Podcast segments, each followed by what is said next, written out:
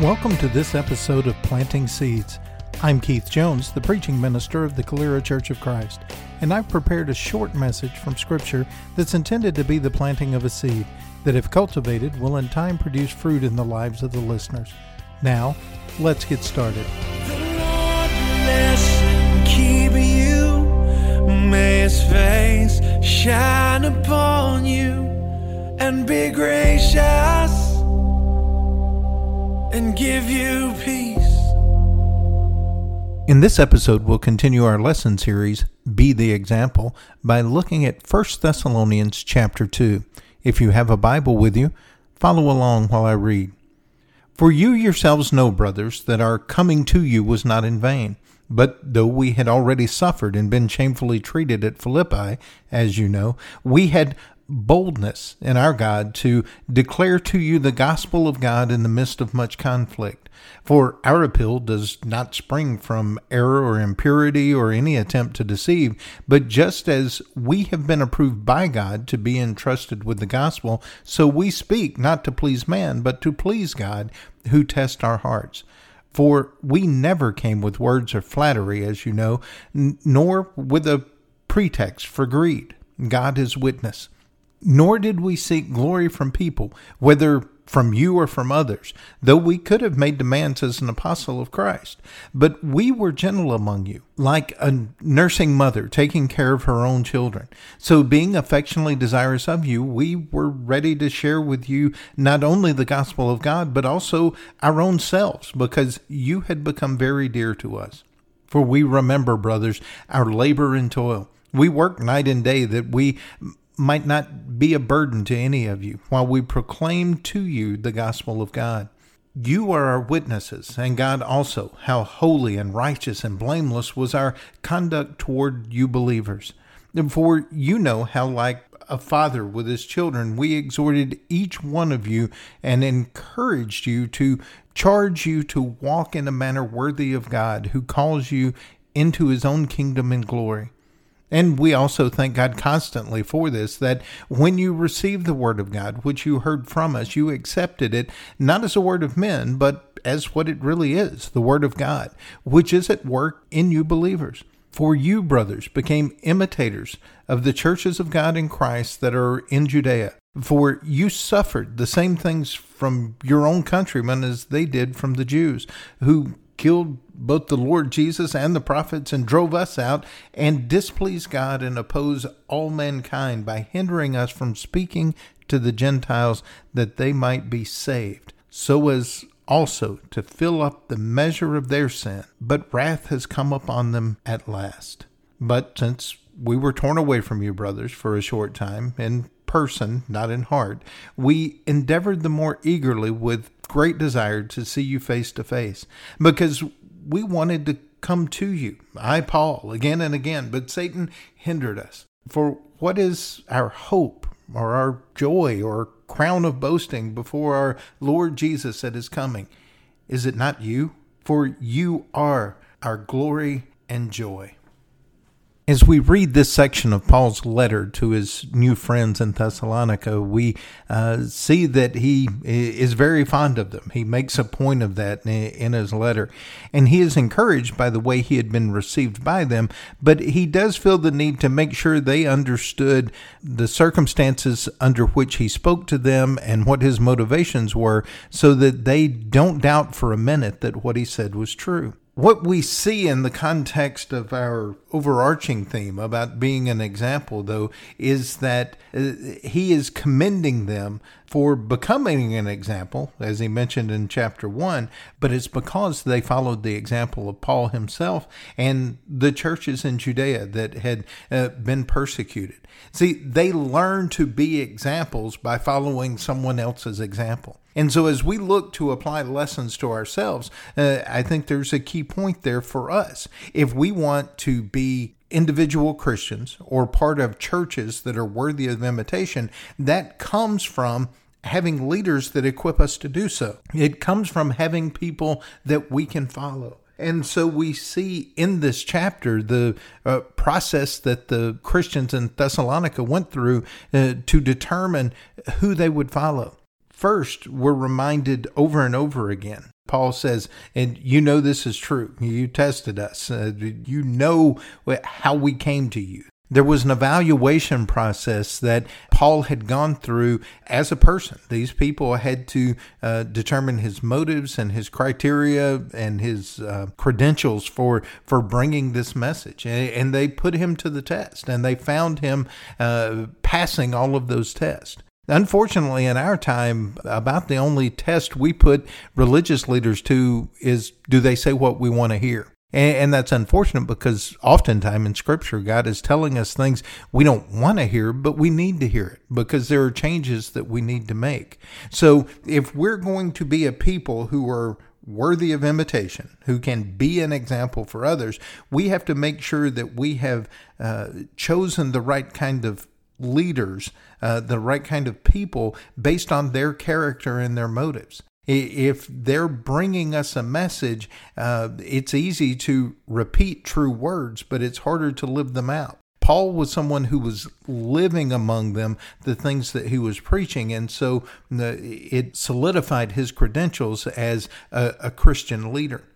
Not only did they have to evaluate who he was, they had to evaluate the message that he was bringing. And we're told that uh, when in verses 3 and following that uh, when he brought a message, they received it as the word of God. But it was because it matched what they knew about God. They, there was some evidence that what Paul was saying was true.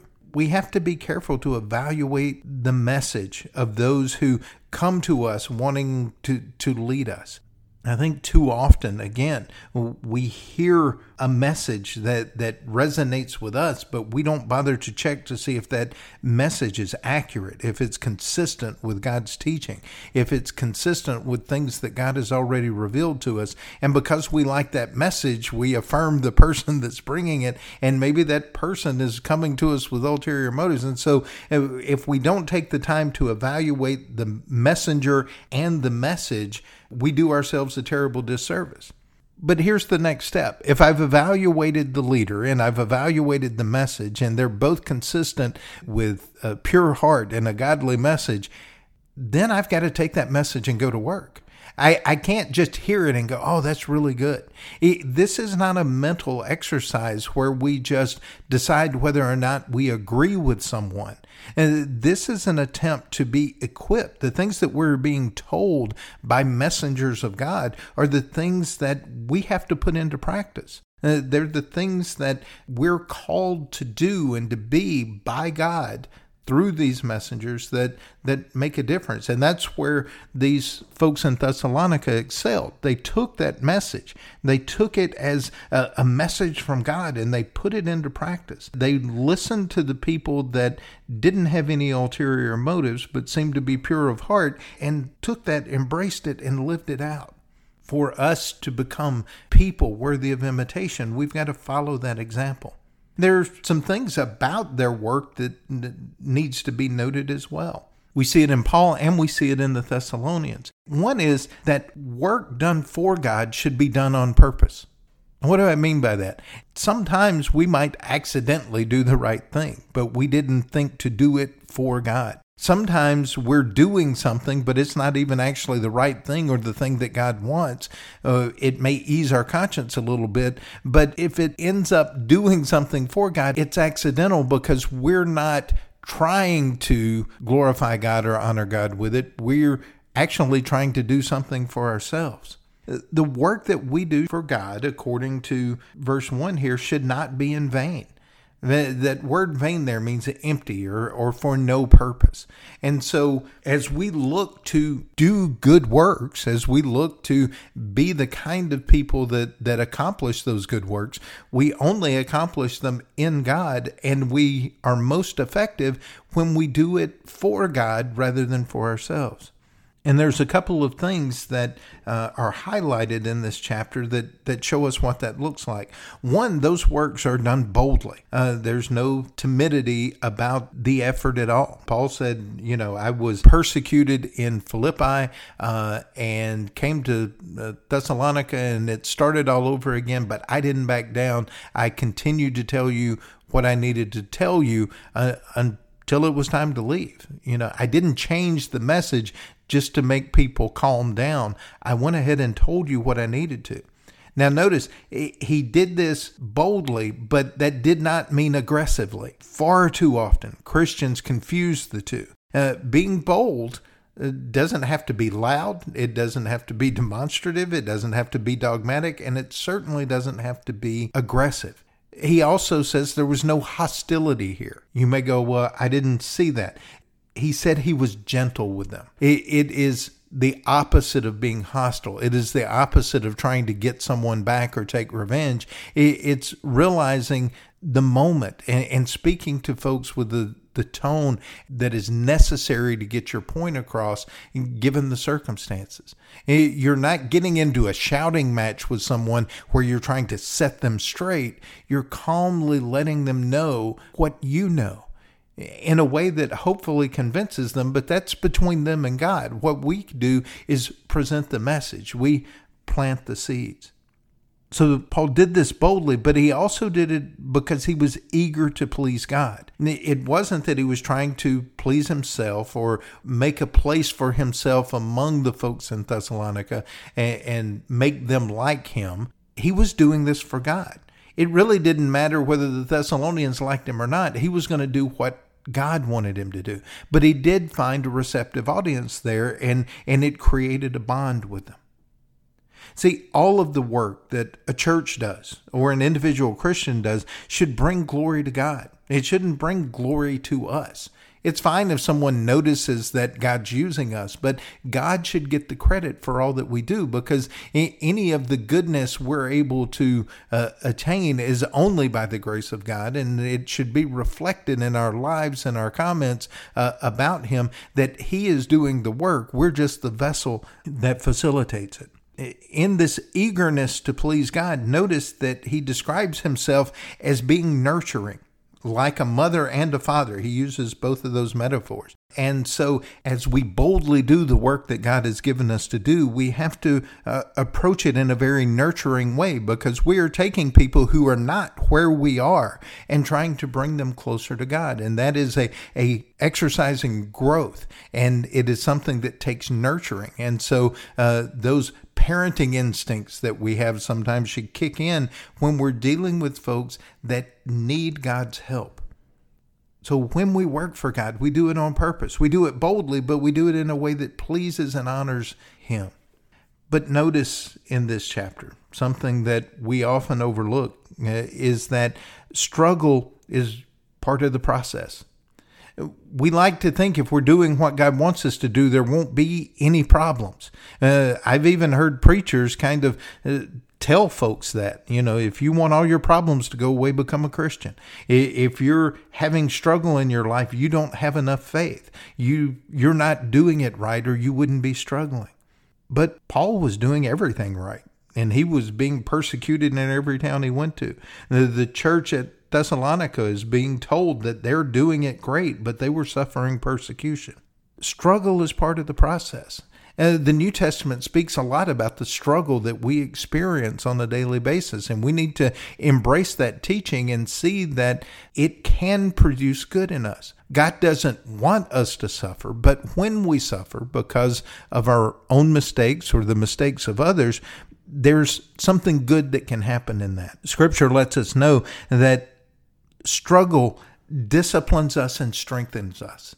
When we're faced with struggle, we have to develop the discipline to keep doing what God's called us to, uh, to trust Him with that, and, and to go through this repeatedly uh, until we make it through. It develops discipline in us, but it also strengthens us. You've all heard the phrase, uh, what doesn't kill me makes me stronger. And so, as Christians, when we find ourselves in the midst of struggles, we find ourselves in an opportunity to get stronger in our faith, in our practice uh, of the work that God has given us to do. We get better as a result any of us that try to strengthen our physical bodies understand what it means to exercise and to push the limits of what we've been able to do to get stronger. Faith works the same way. We have a responsibility to work through the struggle so that we become more disciplined and stronger.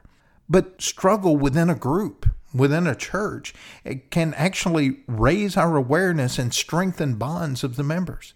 As Paul and these Thessalonians went through this struggle together, they became more aware of the things that Satan was doing trying to defeat them, the things that God was doing to to sustain them and bring them through, and it built a bond that couldn't be broken. Even though Paul had moved on to another city and, and, was living somewhere else, he was still very affectionate toward these folks and wanted to see them do well. They had developed a strong bond. And so, we in our churches, when we uh, see a little adversity, whether we feel it coming from the society around us or even troublemakers within the congregation. We need to be a people who let those struggles raise our awareness of what God is doing versus what Satan's doing and, and let it bond us together.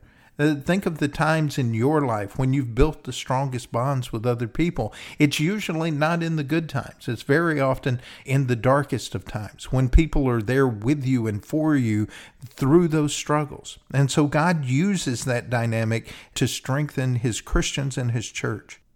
But there's another aspect of this chapter that I think that we need to identify if we're going to be people who can be an example, we certainly need to follow worthy leaders so that we develop uh, that ability to be a good example. We need to understand that struggle is a part of the process, but we also need to realize that as this is going on, we have nothing to be ashamed of.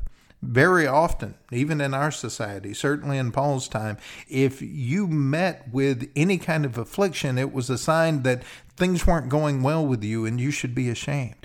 But Paul mentions here the pride that he has in what he does for God and the pride that he has in the Christians in Thessalonica.